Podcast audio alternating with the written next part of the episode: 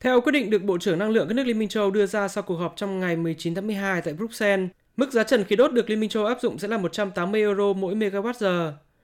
Theo đó, nếu giá giao dịch khí đốt trên sàn TTF của Hà Lan, vốn được xem là tiêu chuẩn của châu Âu, vượt quá mức 180 euro trên 1 megawatt giờ trong 3 ngày liên tiếp,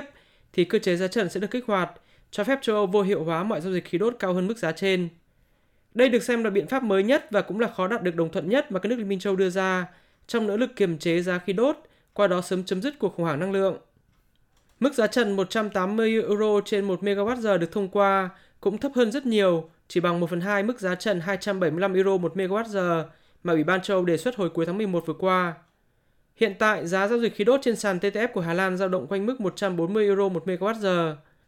Con số này thấp hơn nhiều mức giá kỷ lục 340 euro một megawatt giờ hồi tháng 8 năm 2022, nhưng hiện vẫn cao gần gấp đôi giá khí đốt tại châu Âu cách đây một năm. Phát biểu tại Bruxelles sau khi biện pháp áp giá trần khí đốt được thông qua, Ủy viên phụ trách năng lượng của Ủy ban châu Âu bà Kadri Simpson nhận định, việc áp giá trần khí đốt mới chỉ là bước đi đầu tiên trong nỗ lực chấm dứt khủng hoảng năng lượng tại châu Âu.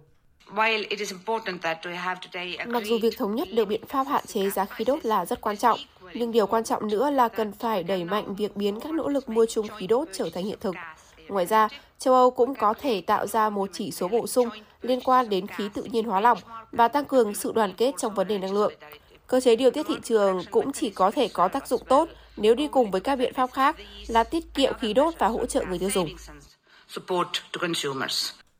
Việc áp giá trần khí đốt sẽ được các nước Liên minh châu Âu chính thức áp dụng từ ngày 15 tháng 2 năm 2023. Tuy nhiên, Ủy ban châu Âu có thể lập tức ngừng áp giá trần nếu đánh giá biện pháp này mang đến các hậu quả tiêu cực nhiều hơn cho các nước châu Âu, như việc làm gián đoạn nguồn cung, tác động đến cơ chế hỗ trợ khí đốt giữa các nước hay khiến cho các nỗ lực cắt giảm tiêu dùng khí đốt tại châu Âu bị ảnh hưởng.